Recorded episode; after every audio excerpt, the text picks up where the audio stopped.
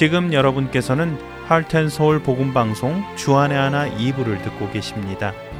주안의 하나 2부에는 신약 서신서의 배경을 살펴보는 프로그램 서신서 읽기와 자녀들을 위해 기도하는 시간인 자녀들을 위한 기도 그리고 은혜의 설교가 준비되어 있습니다. 먼저 서신서 읽기로 이어집니다.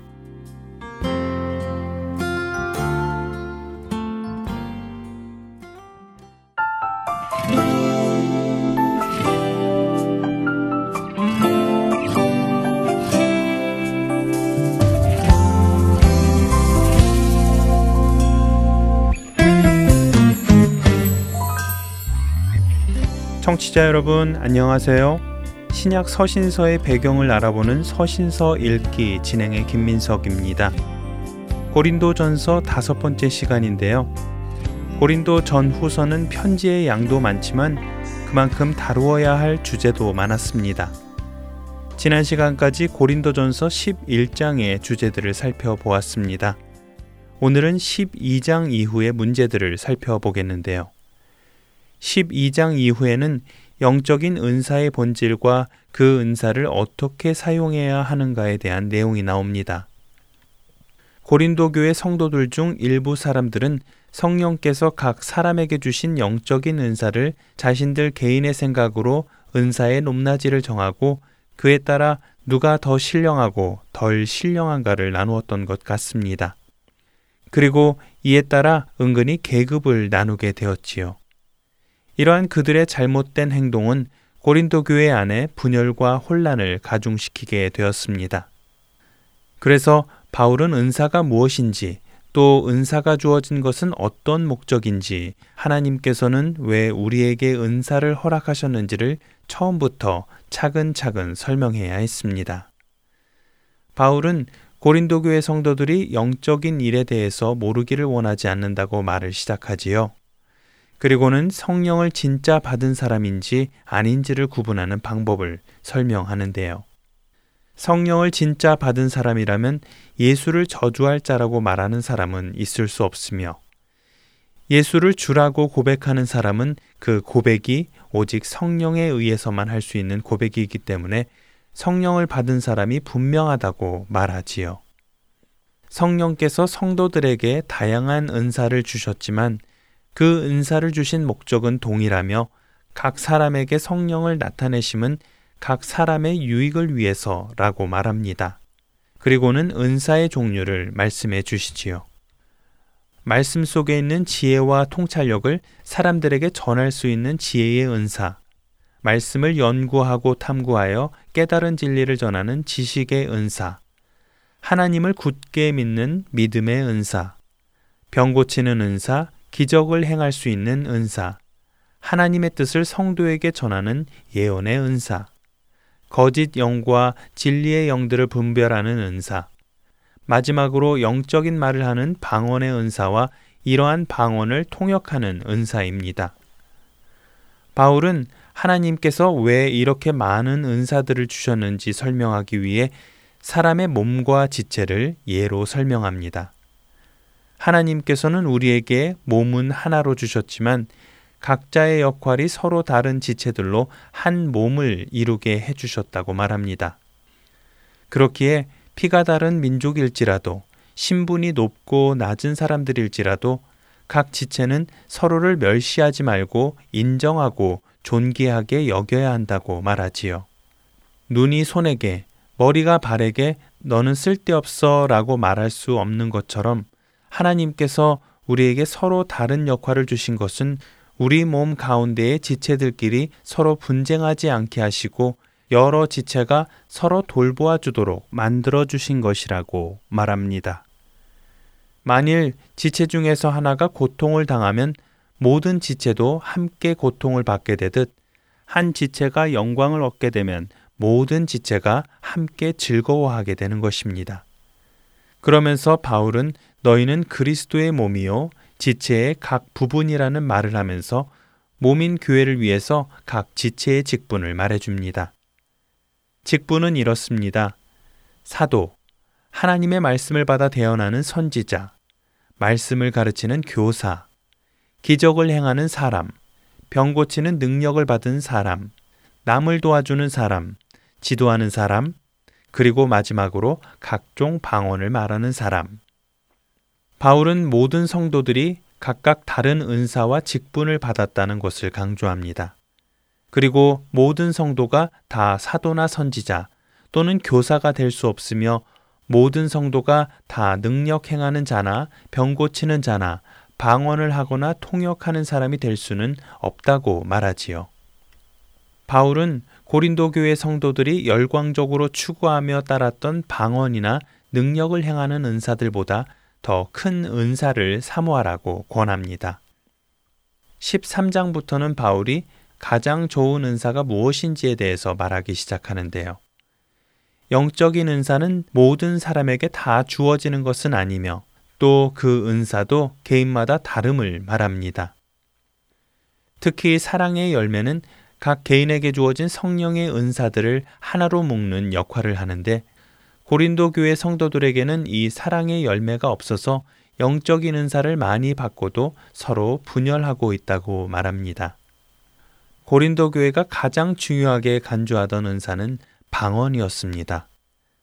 하지만 바울은 방언이 귀한 것이기는 하지만 내가 사람의 방언과 천사의 말을 한다 해도 사랑이 없으면 소리나는 구리와 울리는 꽹과리에 불과하다고 말하며 사랑이 없으면 이러한 것은 오히려 분열과 다툼만 일으킬 뿐이라고 설명합니다.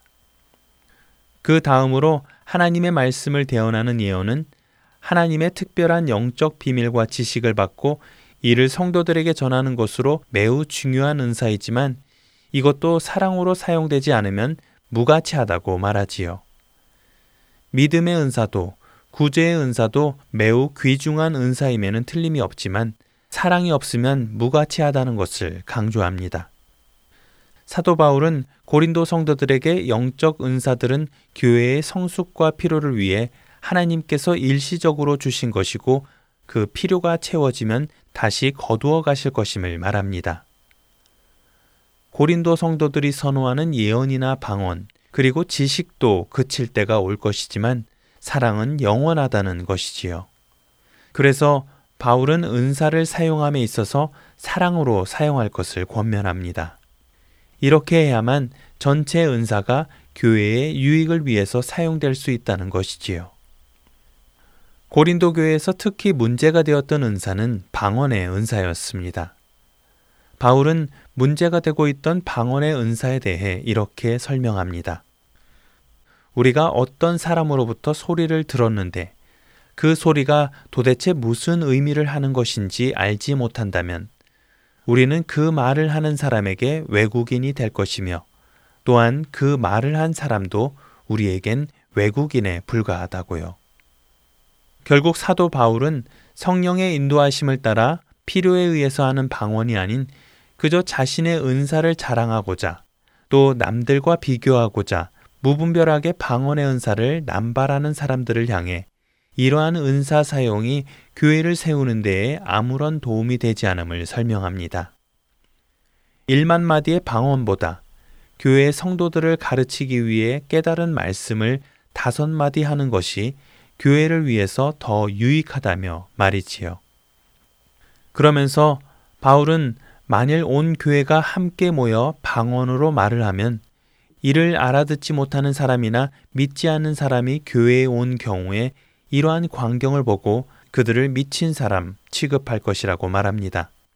하지만 모든 성도들이 하나님의 말씀을 대언한다면 이러한 경우에는 믿지 않는 사람들이 교회에 와서 모든 사람들에게 말씀으로 책망을 듣고 또 모든 사람에게 말씀으로 판단을 받게 될 것이고 또한 그 믿지 않는 사람들의 마음에 간직하고 있던 은밀한 일들이 드러나게 되어 하나님께 엎드려 경배하게 될 것이라고 말합니다.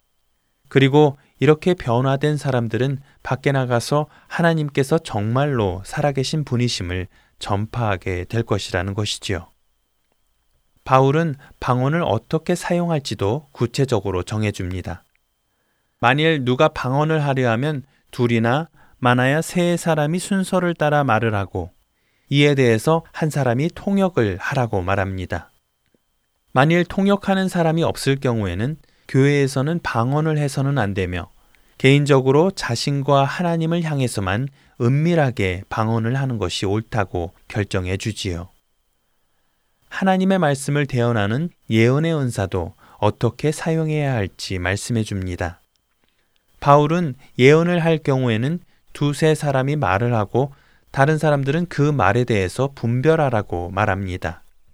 또한 한 사람이 하나님의 대언을 하는 도중에 옆 사람에게 하나님의 계시가 임하면 먼저 말하던 자는 잠잠하여 다른 사람이 하나님의 예언을 할 수 있게 해주어야 한다고 말합니다.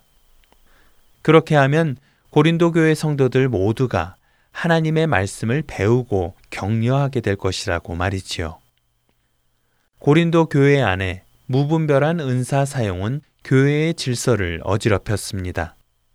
그러나 우리 하나님은 무질서의 하나님이 아니시고 화평의 하나님이심을 강조하며 그들이 하나님의 성품을 따라 살 것을 강조합니다. 사도 바울의 그러한 권면은 오늘을 살아가는 우리 안에도 반드시 생각해야 할 강조점일 것입니다. 우리의 신앙생활이 하나님의 성품에 적합한가 늘 점검해 본다면 우리의 교회가 세상에서 빛으로 살아갈 것입니다. 서신서 읽기 마치겠습니다. 안녕히 계세요.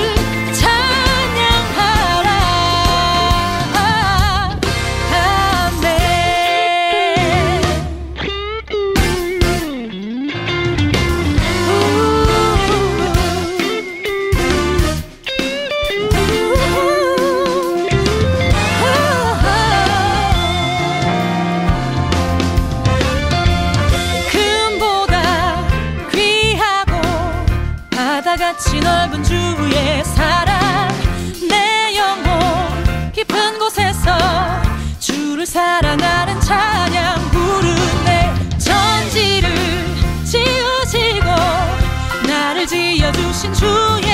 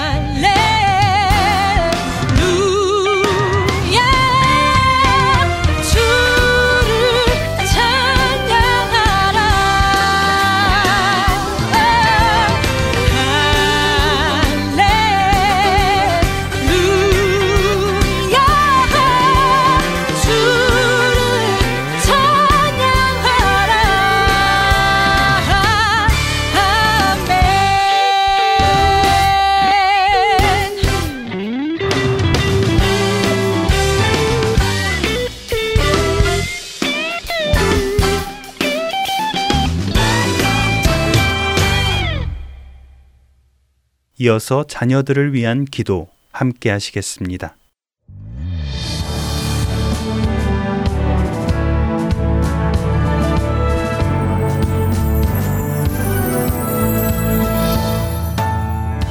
애청자 여러분 안녕하십니까? 자녀들을 위한 기도 시간의 데보라 조이입니다. 자녀들을 위한 기도 시간은 부모님들과 조부모님들이 한 마음으로 사랑하는 우리의 자녀들과 손주들을 위해 함께 기도하는 시간입니다. 우리의 자녀들은 다음 세대를 이끌어갈 하나님의 일꾼들입니다. 예수 그리스도의 구원의 소식을 또 다른 세대에게 전할 귀한 영혼들입니다. 이들이 하나님의 뜻 안에서 자라나가도록 기도하는 것은 그들을 하나님께로부터 위탁받은 우리 부모님들이 마땅히 하여야 할 일입니다. 하나님께서 이 기도 시간을 통해 여러분의 심령 가운데 다음 세대를 향한 비전과 열정을 채워주시기를 소망합니다. 자녀들을 위한 기도 시간은 기도하는 엄마들이라는 사역단체에서 사용하는 4단계 기도 방법을 통하여 진행됩니다. 먼저 첫 단계로 찬양의 시간을 갖겠습니다. 이 시간은 하나님 아버지를 성경의 말씀에 근거하여 우리의 입술로 찬양드리는 시간입니다. 히브리서 13장 15절은 그러므로 우리는 예수로 말미암아 항상 찬송의 제사를 하나님께 드리자 이는 그 이름을 증언하는 입술의 열매니라 라고 말씀하십니다. 찬양은 하나님의 성품과 능력을 인식하고 선포하고 선언하며 증거하는 것이라는 말씀입니다. 우리가 진심으로 아버지께 찬양 드릴 때 하나님의 임재하심을 체험하며 보좌에 앉으시고 승리대 되시는 주님을 바라보게 됩니다. 찬양은 우리로 위에 계신 주님을 바라보게 합니다. 오늘은 하나님은 우리의 구원자이시다. God is our Savior 라는 주제의 말씀을 통해 아버지를 찬양하는 시간을 갖기 원합니다. 하나님은 우리를 구원하여 주시고 악과 위험에서 건져 주시고 안전하게 보호하시는 분이십니다. 하나님의 말씀을 여러분과 나누겠습니다. 사무엘 하 22장 2절에서 3절까지 말씀입니다.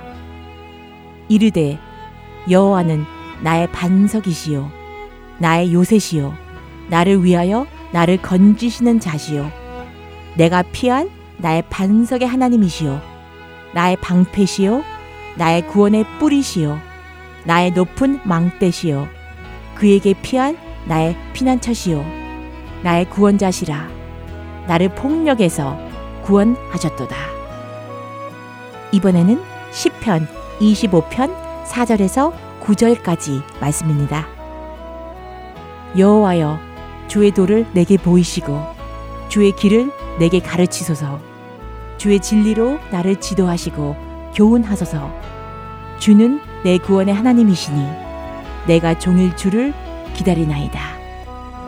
여호와여 주의 국률하심과 인자하심이 영원부터 있었사오니 주여 이것들을 기억하옵소서. 여호와여 내 젊은 시절의 죄와 허물을 기억하지 마시고 주의 인자하심을 따라 주께서 나를 기억하시되 주의 선하심으로 하옵소서. 여호와는 선하시고 정직하시니 그러므로 그의 도로 죄인들을 교훈하시리로다. 온유한 자를 정의로 지도하시며 온유한 자에게 그의 도를 가르치시리로다. 한 구절도 보겠습니다. 로마서 3장 21절에서 28절까지 말씀입니다. 이제는 율법 외에 하나님의 한 의가 나타났으니 율법과 선지자들에게 증거를 받은 것이라. 곧 예수 그리스도를 믿음으로 말미암아 모든 믿는 자에게 미치는 하나님의 은이 차별이 없느니라. 모든 사람이 죄를 범하였음에 하나님의 영광에 이르지 못하더니 그리스도 예수 안에 있는 속량으로 말미암아 하나님의 은혜로 값없이 의롭다 하심을 얻은 자 되었느니라. 이 예수를 하나님이 그의 피로써 믿음으로 말미암는 화목제물로 세우셨으니 이는 하나님께서 길이 참으시는 중에 전에 지은 죄를 간과하심으로 자기의 의로우심을 나타내려 하심이니 곧 이때에 자기의 의로우심을 나타내사 자기도 의로우시며 또한 예수 믿는 자를 의롭다 하려 하심이라. 그런즉 자랑할 때가 어디냐? 있을 수가 없느니라. 무슨 법으로냐? 행위로냐? 아니라 오직 믿음의 법으로니라. 그러므로 사람이 의롭다 하심을 얻은 것은 율법의 행위에 있지 않고 믿음으로 되는 줄 우리가 인정하노라. 이 말씀들을 마음에 묵상하시면서 기도로 하나님을 찬양하는 시간을 갖겠습니다.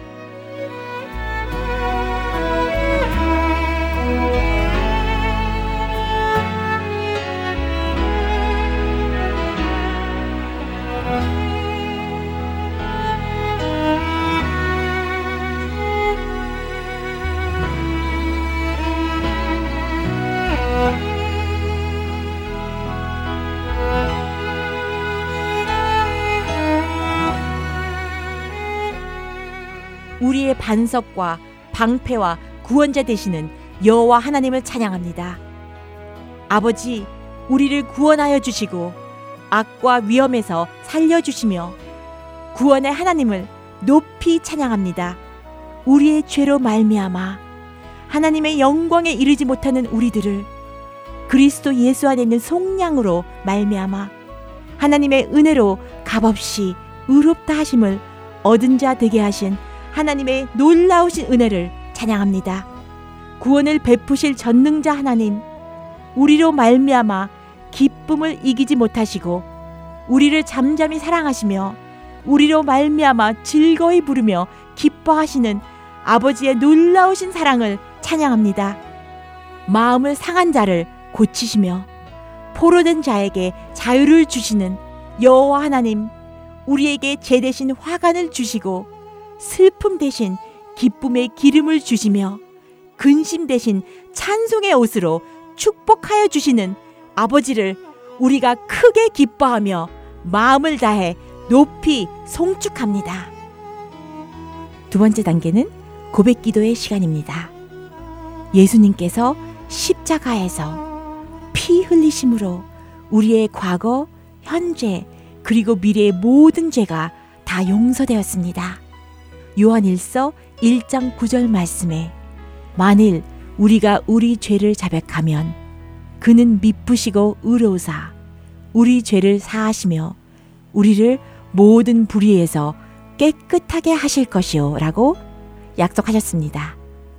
이 말씀을 생각하시면서 여러분의 삶 속에 하나님을 기쁘시게 해드리지 못한 죄를 조용히 고백하고 회개하는 시간을 갖겠습니다.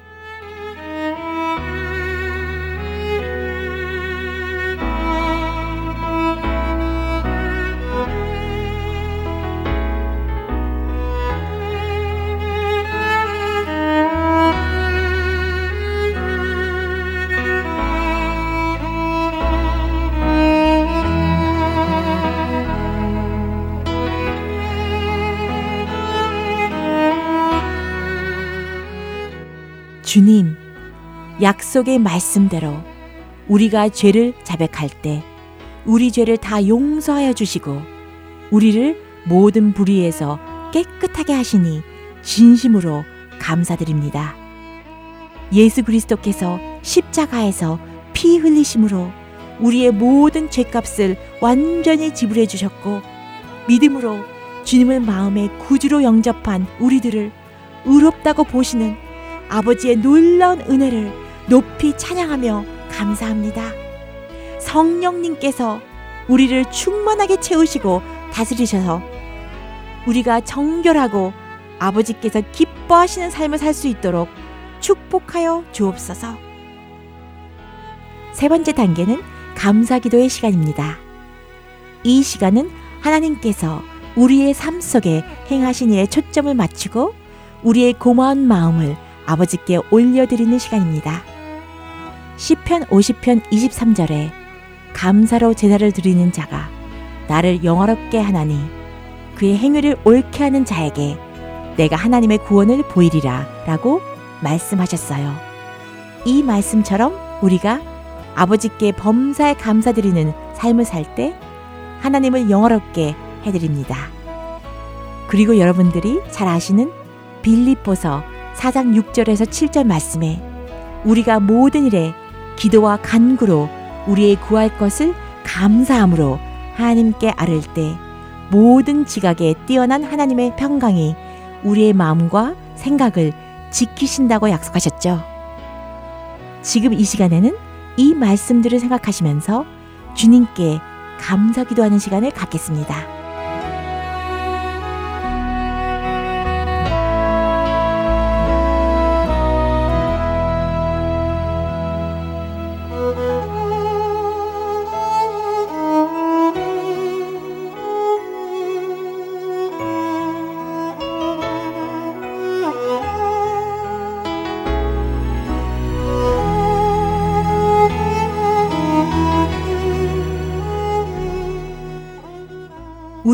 힘과 방패 되시는 여호와 하나님, 위대하신 아버지의 이름을 송축하며 감사함으로 나아갑니다.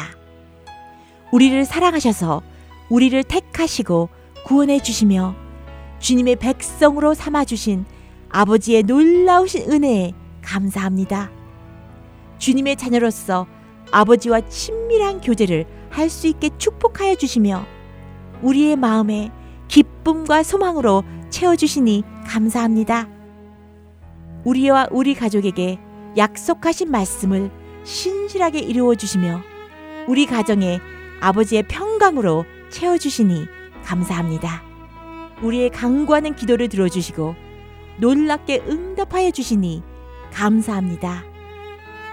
이제 중보기도의 시간입니다. 중보기도는 다른 사람들을 위하여 하나님께 기도로 나아가는 시간입니다. 하나님께서 이루기를 원하시는 아버지의 선하시고 기뻐하시고 온전하신 뜻이 우리의 중보 기도를 통해 일하시도록 하기 위함입니다. 이 시간에는 사랑하는 자녀들과 손주들을 위해 말씀과 구체적인 기도 제목들을 가지고 중보 기도하며 하나님께 믿음으로 나아가는 시간을 갖겠습니다. 하나님의 말씀을 나누겠습니다. 에베소서 1장 17절에서 19절까지 말씀입니다.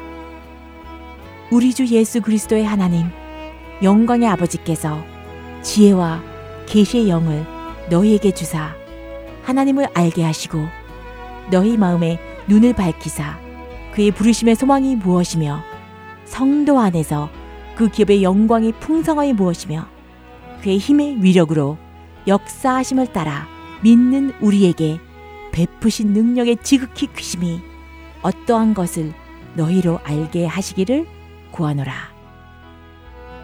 오늘은 이 말씀을 생각하시면서 중보기도 하는 시간을 갖겠습니다.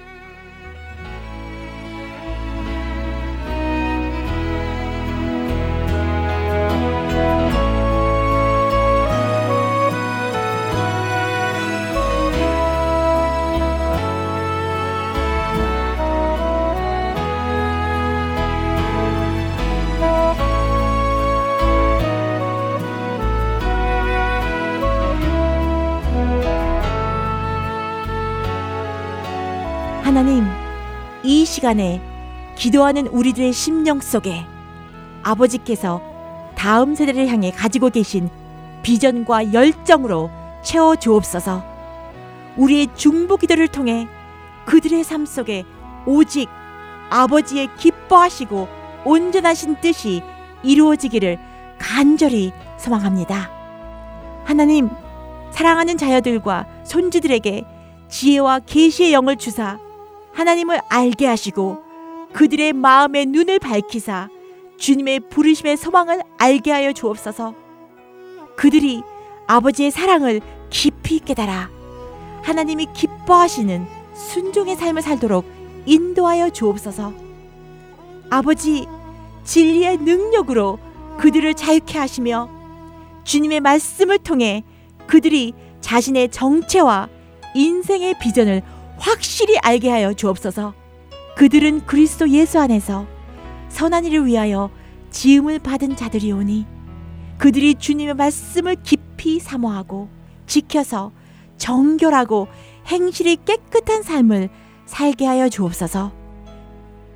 그들이 여호와를 경외하고 주님의 진리 안에 견고히 서서 이 어두운 세상에서 오는 압력들을 견디며 주 안에서 승리하는 아버지의 참된 제아들로 살도록 도와 주옵소서.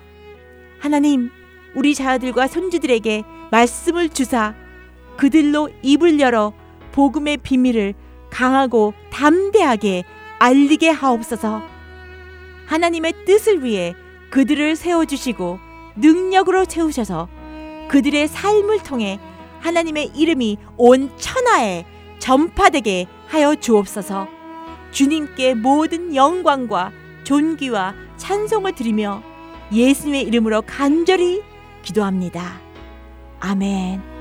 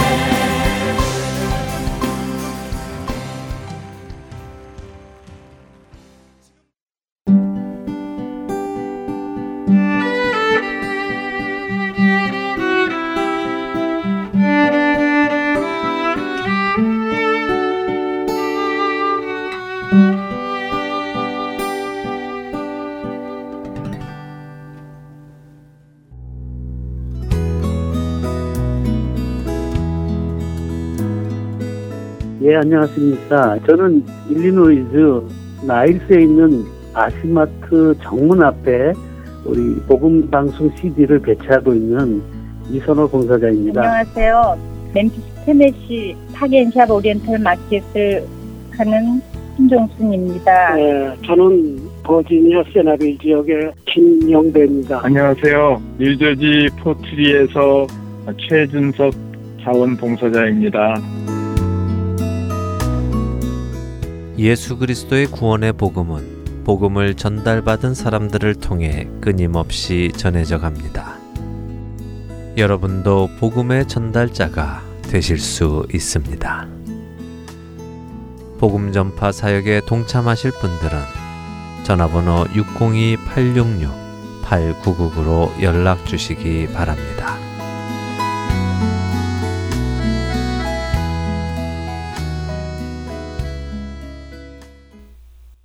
은혜의 설교 말씀으로 이어드립니다.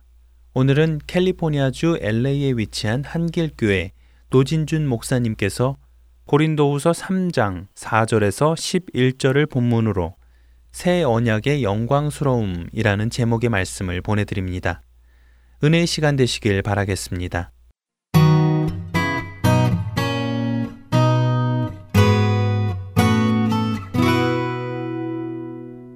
옛날에는 목사를 성직자라고 불렀습니다.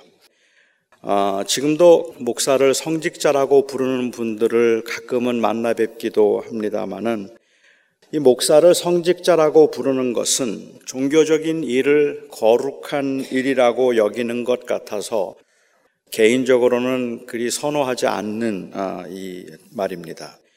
목사라는 직업이 거룩하지 않기 때문이 아니라 아, 하나님께서 주신 모든 직업이 거룩하다고 생각하기 때문에 목사만 성직자라고 부를 것은 아니라 생각해서 그렇습니다. 요즘에는 한국에서 아, 목사를 성직자라고 부르기보다는 종교인이라고 부르는 것 같습니다.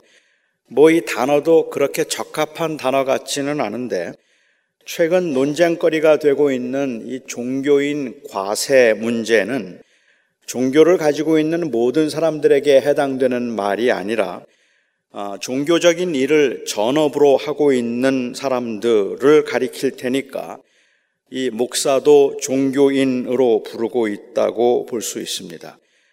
전에는 우리 교회에서 이 기독교를 종교라고 부르는 것에도 불편함을 가지고 있는 분들이 있었고 목사를 일종의 직업이라고 규정하는 것에 대해서도 거북함을 가진 분들이 있었습니다. 하지만 그것은 기독교 안에서의 논쟁일 뿐이고 이 세상에서 사회학적으로 분류하자면 목사는 엄연히 당연히 직업입니다. 사제가 하는 이 종교적인 일을 거룩한 일로 여겨서 그가 하는 일 때문에 사제는 성직자라고 했던 이 중세 교회의 신학적인 입장을 종교 개혁가들은 아주 강력하게 부인했습니다. 하나님 앞에서 모든 사람들은 다 어, 하나님께 담대히 나아갈 수 있는 모두가 다 제사장이라고 했고 하나님이 허락하신 직업에는 귀천이 없어서 모든 직업이 다 거룩하다고 했습니다. 종교인이라고 해서 특별하게 특별한 취급을 받지 말아야 한다는 것이 개혁주의의 입장이었습니다. 그렇기 때문에 개혁주의에서는 이 성직자라든지 혹은 평신도라든지 하는 이 용어 사용에 아주 굉장히 민감한 편이었습니다. 애석하게도 우리 한국 개혁주의 교회 혹은 개신교회들이 성직자라는 단어를 사용하는 것에 대해서는 조금 불편함을 느끼는 사람들이 제법 많이 있었는데 평신도라는 단어를 사용하는 것에 대해서는 꽤 당연한 것처럼 여겼던 경우들이 있는 것 같아요. 하지만 그 평신도라는 말을 쓰고 있는 배경에 직분을 가진 자 혹은 목사들을 염두에 두고 있다면 성직자라는 말을 사용하는 것이 좀 불편한 것만큼 평신도라는 말도 사실은 그렇게 썩 좋은 단어는 아니겠다는 생각이 듭니다. 저는 그와 같이 성직이라는 것은 없어서 모든 사람들이 하나님 앞에 제사장이고 목사라는 것은 결국은 그 하나님 앞에 부름을 받아서 특별한 기능을 가진 자로서 성직자가 아니라는 입장에 전적으로 동의를 하고 있는 저로서는 어, 이 직분에 의해서 자동적으로 권위가 주어지는 성직자가 아니라 주님의 제자로서 목회를 하고 있는 전문인이라고 하는 목회 전문이라는 최근의 그 규정과 정의에 대해서 크게 저는 이의가 없습니다. 하나의 조직 안에서 어, 역할을 결정하고 그리고 그 역할을 감당할 수 있도록 직책을 주고 그 직책을 따라서 목사가 된다는 것에 크게 이의가 없다는 말입니다. 물론 하나님께서 주신 소명으로 목사가 되었다고 말할 수 있겠지만 그 소명의 확인도 사실은 회중을 통해서 하는 것이니까 회중이 목사로 청하고 목사로 허락을 해 주어서 그것이 하나님의 소명으로 확인되는 것이니까 그렇습니다. 그러니까 저는 목사가 하나님의 전권을 위임받은 제사장으로서의 하나님의 종이 아니라 교회라는 조직 안에서 목회와 설교라는 기능을 감당하도록 부름을 받은 사람이라고 저는 그렇게 생각합니다. 그런데 요즘에 저의 이런 입장에 대해서 좀 회의를 갖기 시작했습니다. 제가 그동안 가지고 있었던 목회 전문이라는 입장에 대해서도 제가 회의를 갖기 시작한 겁니다. 이 말이 맞는가 틀리는가를 떠나서 이런 논의들 자체가 본질을 흐리고 있는지도 모른다는 생각이 자꾸 들기 때문에 그렇습니다. 설교자요, 목회자로서의 그 기능에 관한 이야기가 제도권적인 교회 안에서는 불가피하고 필요한 것들이기는 하지만 본질은 아닙니다. 하나님께서 목사로 부르신 것은 단순히 제도권 안에서 자신의 입지를 굳히라고 부르신 것도 아니고 교회라는 조직을 잘 키우고 운영하라고 부르신 것도 아닐 텐데 하나님께서 목사로 부르신 것이 그리스도의 복음을 말하고 그 그리스도의 다스림을 상기시키므로 그리스도인들이 이 땅에서 타협하지 않고 믿음을 지키며 나그네로 살아낼 수 있도록 그러함이 바로 목사에게 주신 본연의 사명일 텐데 그리고 조직은 그와 같은 일들을 하도록 하기 위해서 필요한 것에 불과할 텐데 목회자요 설교자로서의 기능에 대한 강조가 설교를 하고 신방하는 목회를 통해서 조직을 유지하고 키우는 일이 주체인 것처럼 보이게 만들었다는 말입니다. 그래서 큰 교회 목사들은 전문 경영인 같고 작은 교회 목사들은 서비스 업체 그 사장님들 같습니다. 예를 들면 이런 겁니다. 아주 고급스러운 식당일수록 에피타이저가 많고 에피타이저들이 맛이 있습니다. 뭐 저야 워낙 잘 먹으니까 그런 일을 한 번도 어, 경험해 본 적이 없습니다만은 에피타이저가 맛있다고 에피타이저를 잔뜩 먹고 배가 불러서 메인 요리를 먹지 못하는 분들을 가끔 본 적이 있습니다. 에피타이저는 원래 메인 요리를 먹도록 하기 위해서 식욕을 돋우는 역할을 할 뿐이지 그건 배를 채우기 위한 목적이 아닙니다. 뭐 어떤 분들은 에피타이저가 메인 요리보다 나는 더 좋다고 말씀하시는 분들도 계실 테지만 원론적으로 이야기하자면 그렇다는 겁니다. 에피타이저의 역할은 식욕을 돋우어서 이 메인 요리를 맛있게 먹을 수 있도록 하기 위함입니다. 저의 이런 비유가 아주 모독적으로 들릴 만큼 복음 은혜의 전달자와 제도적 그 이 조직, 교회 조직의 지도자로서의 차이는 비교도 안 될 만큼 엄청나게 큰 것인데, 목사라는 직업에 대한 논의는 마치 에피타이저를 먹고 배불러서 메인 요리를 먹지 못하겠다고 말하는 것처럼 사람들의 관심이 온통 제도권 안에서의 자리매김에만 가 있어서 정작 중요한 것들에는 관심을 보일 겨를조차 없어 보인다는 것입니다.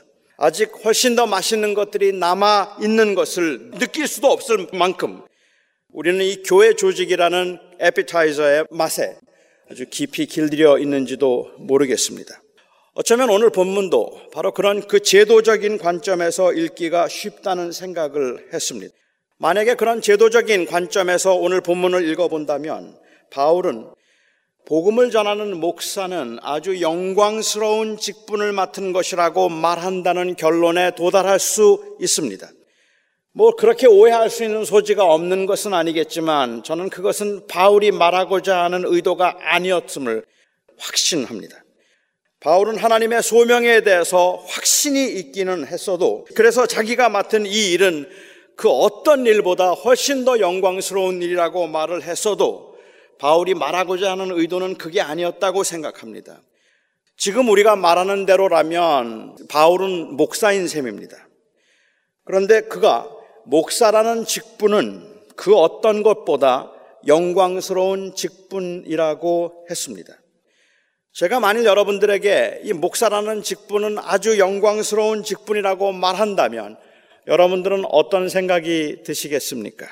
여러분들은 목사가 영광스러운 직분이라는데 동의하실 수 있겠습니까? 요즘은 교인들도 저를 보고 영광스럽다고 말하는 분은 없고 그냥 불쌍해 보인다는 분들만 많이 있어요. 제 얼굴에서는 뭐 늘 광채가 나기는 합니다. 그렇지만 이 광채가 거룩한 직분을 맡은 자의 광채가 아니라 연하인처럼 생겨서 오는 그 외모에서부터 오는 그 광채이다 보니까 그냥 광채는 나는데 불쌍해 보이는가 봅니다. 그런데 이 바울은 정말로 대담하게도 정말 담대하게도 그의 직분은 그 직분의 영광은 모세의 영광보다 훨씬 더 크다고 했습니다. 누가 이 말을 바울이 하고 있는 일이 모세가 한 일보다 훨씬 더 훌륭하거나 탁월하다는 의미라고 들었다면 바울을 아주 거만한 사람으로 보았을 만한 그러한 언급을 하고 있는 겁니다. 어릴 적부터 율법을 공부한 랍비였던 바울로서 모든 유대인들이 영웅으로 여기고 하나님 앞에서 가장 탁월하고 그리고 가장 영광스러운 사람으로 여겨지는 모세보다 자기가 더 낫다고 말한다면 도대체 이런 확신의 정체는 무엇일까가 궁금합니다. 모세의 영광은 유대인들이라면 모르는 사람이 없는 영광입니다. 조금 장황하기는 하지만 이 영광이 아주 중요한 오늘 본문에서는 굉장히 중요하기 때문에 설명을 드리겠습니다. 하나님께서 이스라엘 백성들에게 율법을 주기 위해서 모세를 부르셨습니다. 모세 혼자 산에 올랐을 때 그 백성이 보았던 하나님의 영광이 산 위에 있어서 이스라엘 백성들의 눈에는 맹렬히 타오르는 불처럼 보였다고 했습니다. 그러니까 그 여호와의 영광은 산 위에 있었던 영광인데 맹렬히 타오르는 불처럼 그러한 모습의 영광이었습니다. 이 맹렬한 불 같은 영광이 40일 동안 계속 산 위에 머물러 있었는지 아니면 모세가 산 위로 오르고 난 다음에 사라진 것인지는 잘 모르겠습니다만은 저는 아마도 후자가 맞지 않을까 생각을 합니다. 모세는 40일 동안 그 산 위에 올라가서 있으면서 성소에 관하여 성막에 관하여 제단에 관하여 제사장의 예식과 의복과 위임에 관하여서 하나님의 말씀을 받았고 하나님께서 직접 쓰신 두 개의 돌판을 받았습니다. 그렇지만 모세가 그 40일 동안 산 위에서 계시를 받고 있는 동안 그 모세를 기다리고 있던 산 아래에 있던 사람들은 초조해서 견딜 수가 없었습니다. 당연합니다. 맹렬히 타오르는 불 속으로 들어가는 것처럼 사라진 모세가 40일 동안 나타나지 않으니 그들이 얼마나 초조하고 불안했겠습니까? 그들은 너무 불안해서 아론을 재촉해서 금송아지를 만들도록 했습니다. 저는 여기에 우리가 쉽게 빠지기 쉬운 혼합주의의 함정이 있다고 생각을 합니다. 그들은 여호와 대신에 금송아지를 만들어 놓고 거기에 섬기거나 아니면 금송아지를 자기들의 신으로 만든 것이 아닙니다. 하나님을 대변하던 모세가 더 이상은 보이지 않으니까 하나님의 말씀을 직접 말씀하시거나 아니면 하나님의 위로와 그리고 하나님의 언약을 드러내 줄 수 있었던 모세가 보이지 않으니까 금송아지를 여호와의 형상으로 만든 것입니다. 그만큼 그들은 아무것도 보이지 않음에 불안했던 겁니다. 그들이 금송아지를 만들어 놓은 것은 모세가 산에서 내려왔을 때 그 이스라엘 백성들은 금송아지를 만들어서 그 앞에서 춤을 추면서 애굽인의 방식으로 여호와께 번제와 화목제를 드렸습니다. 아마 어쩌면 오늘날 교인들도 그리할지도 모르겠다는 생각을 합니다. 하나님께 예배를 하기 위해서 모였다고 말하지만 사실은 여호와 하나님께 예배를 드리기보다는 우리의 우리를 만족시키고 우리를 오히려 즐겁게 하기 위한 방식으로 하나님이 원하시는 방법이 아닌 우리의 원하는 방법대로 다양하게 하나님을 예배하면서도 여호와의 이름을 사용하고 있기 때문에 여호와를 섬긴다고 생각할런지도 모르겠습니다. 그들은 금송아지를 여호와 대신에 섬겼던 것이 아니라 여호와 하나님께 번제와 허목제를 드리지만 그렇지만 모세가 더 이상 보이지 않으니까 그들의 눈으로 볼 수 있는 송아지를 만들어 놓고 그 앞에서 여호와께 번제와 희생 화목제를 드렸습니다. 이게 혼합주의입니다. 아마 그래서 아론도 금송아지 만드는 것을 허락했을 겁니다. 그 모습을 본 모세가 너무 실망해서 하나님께서 주신 그 돌판을 산 아래로 던져서 다 깨뜨려 버렸습니다. 하나님께서도 그 백성에게 진노하셔서 그 이스라엘 백성 중에 3천 명을 무참히 죽도록 허락하셨습니다. 레위인들을 세워서 모세는 3천 명의 그 이 백성들을 무참히 학살해 죽인 겁니다. 모세가 굉장히 화가 나기는 했지만 아, 하나님의 심판으로 죽어가는 그들을 보면서 그리고 하나님의 음성을 들으면서 모세는 굉장히 불안하고 마음이 편치 않았습니다. 하나님께서는 모세에게 말씀하시기를 이제 이스라엘 백성들을 버릴 것이고 모세를 통하여 다른 민족과 언약을 맺겠다고 말씀하셨기 때문에 그렇습니다. 그래서 모세는 하나님 앞에 다시 기도를 하죠. 하나님께서 이제 그만 그들을 용서해 주시든지 아니면 자기의 이름을 여호와의 생명책에서 제거해 주시든지 둘 중에 하나를 해달라고 그리스도의 심정으로 하나님께 간절하게 기도를 시작했습니다. 하나님께서는 이미 계획하셨던 일이기에 그 백성들을 용서하고 다시 그들과 언약을 맺기로 하셨습니다. 그들과 다시 언약을 맺으시면서 모세를 산으로 부르셨습니다. 그리고 두 개의 돌판에 주님께서 다시 율법을 기록해 주셨습니다. 바울이 말하고 있는 마음의 이 돌판에 새긴 편지 혹은 돌에 새긴 율법 조문이란 바로 이 두 번째 받은 돌판을 가리킵니다. 거기에는 신명기가 기록되어 있었습니다.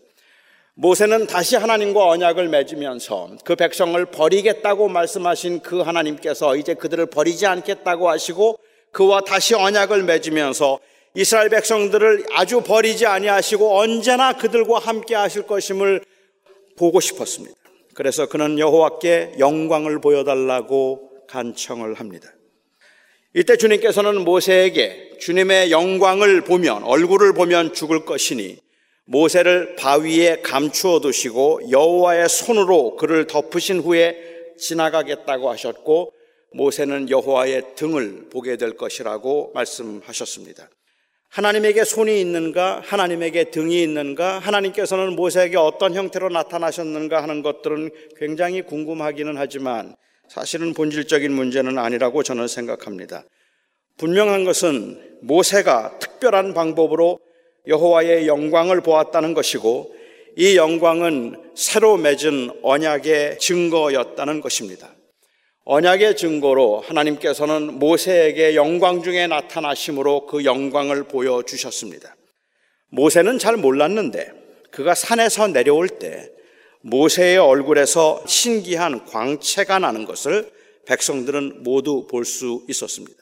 아론도 그리고 그 주변에 있던 그 지도자들도 백성들도 이 모세의 얼굴에서 그 광채가 났기 때문에 아무도 가까이 가기를 두려워했습니다. 모세는 여호와 앞에 설 때와 그리고 율법을 전할 때만 수건을 벗었고 그 외에는 항상 수건으로 얼굴을 가렸습니다.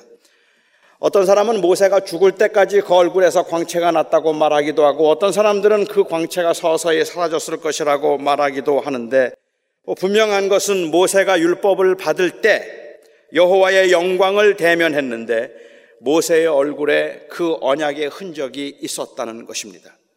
바울은 이것을 가리켜 모세의 영광이라고 불렀습니다. 그런데 당시 이스라엘 백성들이 모세의 얼굴에서 보는 그 광채는 기쁨보다는 두려움과 공포의 대상이었습니다.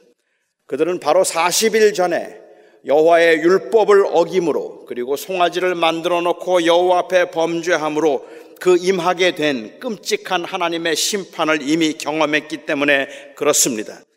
불순종으로 인한 하나님의 심판을 이미 경험했던 그들에게 읽어내리는 모세의 율법은 특별히 그 모세의 얼굴에서 나는 그 광채 때문에 엄청난 두려움의 대상이었습니다.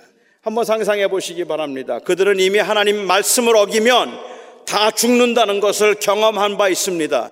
그런데 모세가 그들 앞에 나타나서 다시 율법을 읽어 내려가기 시작합니다. 나 외에 다른 신을 두지 말라. 정령 죽으리라. 안식일을 거룩하게 지키라. 정령 죽으리라. 가늠하지 말라. 살인하지 말라. 도적질하지 말라. 그 계명을 읽어 내려가고 있는데 그 계명을 읽어 내려가고 있는 그 모세의 얼굴에서 광채가 나고 있는 겁니다. 두렵지 않았을까요? 무섭지 않았을까요? 그 율법을 어기면 정말로 죽습니다. 하나님의 백성이 되도록 하기 위해서 순종을 요구하신다면 우리 중에 누구도 그 앞에 설 자가 없는 겁니다. 그래서 바울은 이것을 가리켜서 우리를 죽이는 율법의 조문이라고 이야기를 하고 있는 겁니다. 바로 이 율법은 우리를 죽인다고 말하는 겁니다. 그러니까 율법이 나쁘다는 것도 아니고 율법이 틀렸다는 게 아닙니다. 그 율법은 우리를 살릴 수 없다는 것일 뿐입니다. 인간의 죄임됨을 드러내는 율법. 그래서 인간을 정죄하고 있는 그 율법을 전하는 모세의 직분은 영광스러운 것입니다. 철저하게 진단하고 진찰해서 그 몸에 이상이 있음을 알리고 이상의 원인이 무엇인가를 말해줄 수 있는 것은 굉장히 귀한 직분입니다. 암이면 암이라고 아니면 다른 병이면 다른 병이라고 분명하게 그 병의 병명을 말해줄 수 있는 원인을 말해줄 수 있는 사람이 있다면 그건 굉장히 탁월한 일이겠죠. 그러나 그것보다 더 영광스러운 것은 그 병에서 완치될 수 있는 방법과 길을 말해주는 것입니다. 하나님의 정죄를 알리는 직분에서도 그 얼굴에 광채가 날 만큼 영광스러웠는데 사람을 다시 의롭게 해주는 의의 직분은 얼마나 더 영광스러운 것이겠습니까? 그런데요, 제가 오늘 주목해보고 싶은 것은 바로 이 직분의 영광, 의의 직분의 영광에 대한 오해입니다. 바울은 그 직분을 맡은 자기가 모세보다 더 영광스럽다고 말하고 있는 것이 아니라 그 직분이 드러내는 그리스도가 모세의 직분이 드러내는 율법보다 더 영광스럽다는 말을 하고 있는 겁니다. 그렇다고 하면 전하고자 하는 그리스도를 존귀케 하기보다 전하고자 하는 그 직책을 맡은 자기를 강조하는 것은 심각한 왜곡이 아닐 수 없습니다. 그러니까 이 말은 목사라는 직분이 영광스러운 직분이 아니라는 말입니다. 그러니까 이 말은 복음을 전하는 사람들의 직분이 복 있는 자의 직분이라는 말이 아니라는 말입니다. 이 말은 그러니까 예수 그리스도의 복음을 전하는 목사가 된 제가 율법을 전했던 모세보다 더 월등하고 더 탁월한 일을 하고 있다는 말이 아니라는 말입니다. 이것은 그리스도와 모세의 비교이지 그리스도의 일꾼과 모세의 비교가 아닙니다. 오히려 그 반대입니다. 오히려 그 반대입니다. 그리스도의 영광스러움 때문에 전하는 사람은 가려져야 하는 겁니다. 예수 그리스도의 복음을 전하는 목사로 부름을 받은 내가 영광스러운 것이 아니라 내가 전하는 그리스도가 영광스러운 것입니다. 예수 그리스도를 전하도록 그 직책을 받은 내가 영광스러운 사람이 아니라 나에게 그 직책을 주셔서 전하도록 하셨던 그 메시지, 곧 예수 그리스도가 영광스럽다는 말입니다. 목사는 예수 그리스도의 의를 전할 때만 영광스러워지는 것이고 그 의를 전하는 순간만 영광스러운 것입니다. 마치 모세가 얼굴에 광채가 나는 그 영광으로 율법을 전했던 것처럼 그리고는 바로 수건으로 그 얼굴을 가렸던 것처럼 목사는 오직 그리스도의 의와 생명을 전할 때가 아니면 그 얼굴을 수건으로 가려야 하는 겁니다. 그리스도가 온전히 드러나도록 하기 위해서 그 얼굴에서 다른 빛은 나오지 않도록 해야 하는 겁니다. 적어도 복음을 전할 때는, 적어도 설교를 할 때는, 적어도 하나님의 말씀을 대언한다고, 소위 대언한다고 말할 때에는 자기의 지식도, 자기의 명예도, 자기의 생각도 아닌 오직 그리스도만 빛나게 해야 하는 겁니다. 그래서 바울은 자기가 맡은 직분의 영광이 모세의 영광보다 더 크다고 말하면서 4절에서 이렇게 설명합니다. 우리가 그리스도로 말미암아 하나님을 향하여 이 같은 확신이 있으니 우리가 무슨 일이든지 우리에게서 난 것 같이 스스로 만족할 것이 아니니 우리 만족은 오직 하나님으로부터 나느니라. 그에게는 확신이 있었지만 이 확신은 자기에게서 난 것이 아닙니다. 다시 말하면 그것은 자기의 의가 아닙니다. 오직 하나님으로부터만 오는 것입니다. 바울은 아무것도 아닙니다. 목사도 아무것도 아닙니다. 아니, 아무것도 아니어야 합니다. 오직 그리스도만 생명이시기에 그를 높이고 그를 존귀케 하는 것만이 직분의 영광입니다. 사실은 그래서 애석하고 그래서 죄송합니다. 필요한 것은 알지만 모든 직분들이 조직에서의 역할을 말하고 그리고 사람들은 그 역할에서 오는 영광에 주목하고 있는 것 같기 때문입니다. 바울이 그의 직분이 모세의 직분보다 낫다고 한 말은 역설적이게도 자기는 아무것도 아니라는 말이고 자기에게는 아무것도 내세울 것이 없다는 말인데 목사라는 직분을 성직이라고 말하는 것도 목사라는 직분을 목회 전문인이라고 말하는 것도 그리스도의 영광을 드러내기보다는 가리고 있는 것 같아서 애석하고 죄송합니다. 영광되었던 것이 더 큰 영광으로 말미암아 영광될 것이 없어졌으니 모세의 영광도 그리스도의 영광 앞에서는 없었던 것이 그 영광되었던 것이 없어졌는데 하물며 바울의 영광이 목사의 영광이 그리스도의 영광 앞에서 어찌 빛을 발할 수 있단 말입니까? 그런데 여러분, 이것이 비단 목사들만의 문제이겠습니까? 제도권적인 교회에서 조금만 긴장을 풀어도 그리스도보다는 사람이 높아지고 사람의 목소리가 더 크게 들리게 된다는 것은 우리가 이미 곳곳에서 여러 번 경험한 바 있습니다. 모세가 하나님과 하나님의 말씀을 대면할 때만 수건을 벗은 것처럼 이제 우리는 그리스도의 복음의 은혜 앞에서만 수건을 벗습니다.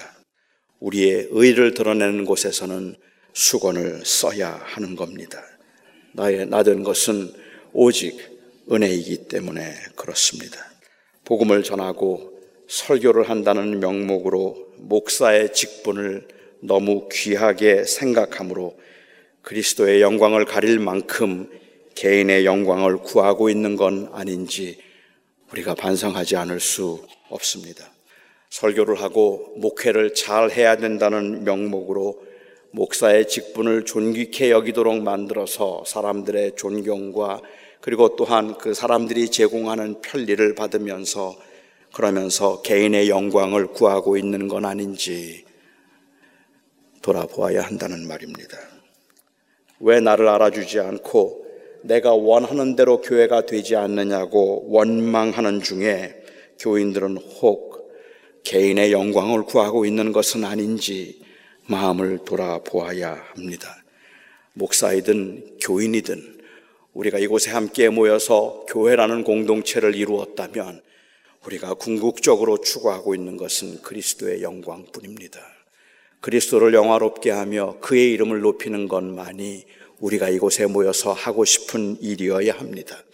그 일을 조금 더 잘하기 위해서 조직이 필요할지 모르고 그 일을 조금 더 잘하도록 하기 위해서 분업화된 직업들과 그리고 또한 전문적인 사역이 필요할지 모르겠지만 궁극적으로 그 모든 것들을 통하여서 우리가 드러내고 싶은 것은 오직 그리스도의 영광뿐이어야만 합니다. 다른 사람들이 아니라는 말입니다. 내가 아니라는 말입니다. 그런데 우리는 그, 그 복음을 전하는 직책을 맡았다는 그 직책을, 아니, 그 직책 맡은 나를 지나치게 영화롭게 함으로 우리가 전하는 그리스도의 복음이 가리워지는 경우들을 너무 많이 봅니다. 다시 말씀드립니다.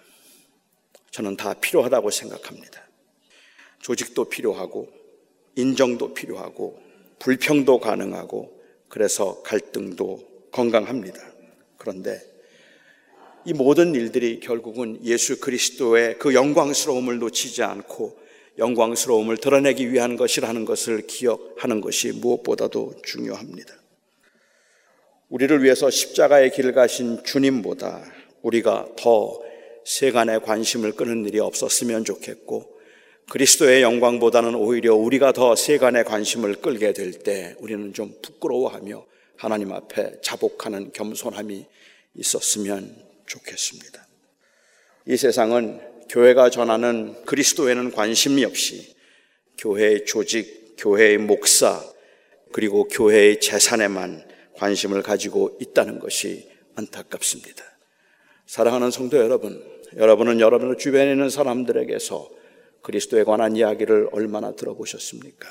저들이 전하는 예수가 도대체 뭔지 모르겠다 말하거나 아니 핍박이라도 좋고 반대라도 좋은데 나는 저들이 전하는 예수 그리스도를 도대체가 믿을 수가 없어. 저 예수가 도대체 뭐야? 이런 질문, 아니, 이런 그 불평, 혹은 이런 도전을 받아보신 적이 있습니까? 요즘은 세간에 있는 사람들은 그리스도에 관한 이야기 하지 않습니다. 모 교회가 어떻게 컸다느니, 모 목사가 어떻게 됐다느니, 뭐 어떤 사람들이 이렇게 됐다느니 다 교회 이야기만 해요. 모두가 다 큰 교회들의 영광을 이야기하고 작은 교회들의 비참함을 이야기하고 모두가 다 목사들에 관한 이야기를 하고 있는데 주님 이야기는 안 해요. 우리가 주님 이야기를 안 하니까. 우리가 그리스도의 영광을 드러내는 일을 하지 않고 있기 때문에 오히려 그 조직적인 것들에 우리의 너무 많은 관심이 가 있어서 우리가 정말 그것들을 통하여서 드러내고 싶은 예수 그리스도가 빠졌기 때문에 그렇습니다. 교회가 이 그리스도와 그의 은혜를 그만큼 영광스럽고 소중하게 대하지 않아서라면 이건 주님 앞에 참으로 죄송스러운 일이 아닐 수 없습니다. 목회를 하면서 목사의 입장에서도 목회를 조금 더 잘해야 되겠다는 생각이 왜 나쁜 생각이겠습니까? 목회를 조금 더 성실하게 잘해서 교회가 성장하면 좋겠다는 생각 자체가 뭐 그렇게 나쁜 생각이겠습니까? 그런데 그런 생각들에 눌려서 마치 제가 무엇이 된 것처럼 생각하고 그 그리스도의 영광을 드러내는 일에 관심을 갖지 못하는 저 자신의 모습을 볼 때마다 아니 어쩌면은 그 꽤 오랜 시간 목회를 하면서 그 사역을 하면서 가끔씩 여러분의 마음속에도 들고 제 마음속에도 들어오는 그 생각들 내가 지금 뭐 하고 있는 거지? 내가 지금 뭘 하고 있는 거지? 하는 생각들이 들어올 때마다 우리가 섬찟할 만큼 그리스도로부터 너무 멀리 떨어져 있고 그리고 또한 이 직분이 너무 심각하게 왜곡되어 있다는 사실이 안타깝습니다. 바울은 여기에서 우리가 맡은 직분이 영광스럽다는 이야기를 하는데 이 이야기는 역설적이게도 see I am something 그 말이 아니라 see I am nothing 그 말을 하고 있는 겁니다. 나는 아무것도 아닙니다. 오직 그리스도만. 그의 영광에 비하면 모세의 영광도 아무것도 아닙니다. 우리가 오직 그리스도의 영광만을 드러낼 수 있는 그러한 저희들의 삶이 되어서 많은 사람들에게 구원의 소식이 전달될 수 있으면 좋겠습니다. 기도하겠습니다. 사랑하는 나의 아버지 하나님, 죄송합니다. 주님 앞에 참으로 부끄럽습니다. 어느 때는 그냥 눌려서 지쳐서, 어느 때는 힘들어서, 아무튼 교회라는 이 곳에서 그 궁극적인 목적을 잃어버린 채 그냥 그리스도가 아닌 나를 드러내고 있는 모습을 볼 때가 너무 많아서 주님 앞에 참으로 죄송합니다. 아버지 하나님, 과연 바울이 말씀하신 것처럼 우리는 아무것도 아닙니다. 우리가 맡은 직분도 그리스도의 그 복음을 드러낼 때만 영광스러울 뿐이고 그 자체로 영광이 될 것은 아무것도 없습니다. 하나님, 이 교회가 예수 그리스도의 복음, 그리스도의 은혜를 드러내는 교회가 되게 하시고 사람들이 인정받거나 사람들이 중심이 되는 교회가 되지 않기를 간절히 소망합니다. 저희들을 깨워주시고 저희들로 하여금 그 은혜에 사로잡힌 바 되게 하여 주시옵소서. 예수님의 이름으로 간절히 기도하옵나이다. 아멘.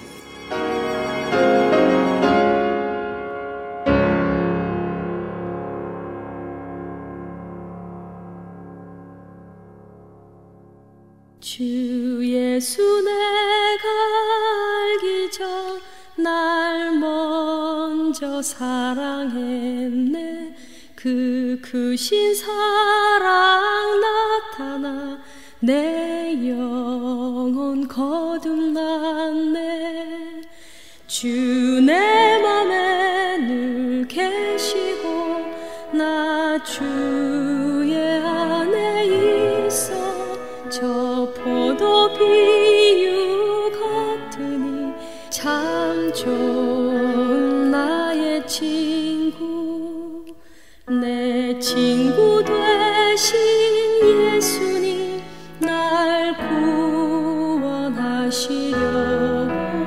그 귀한 몸을 버리사 내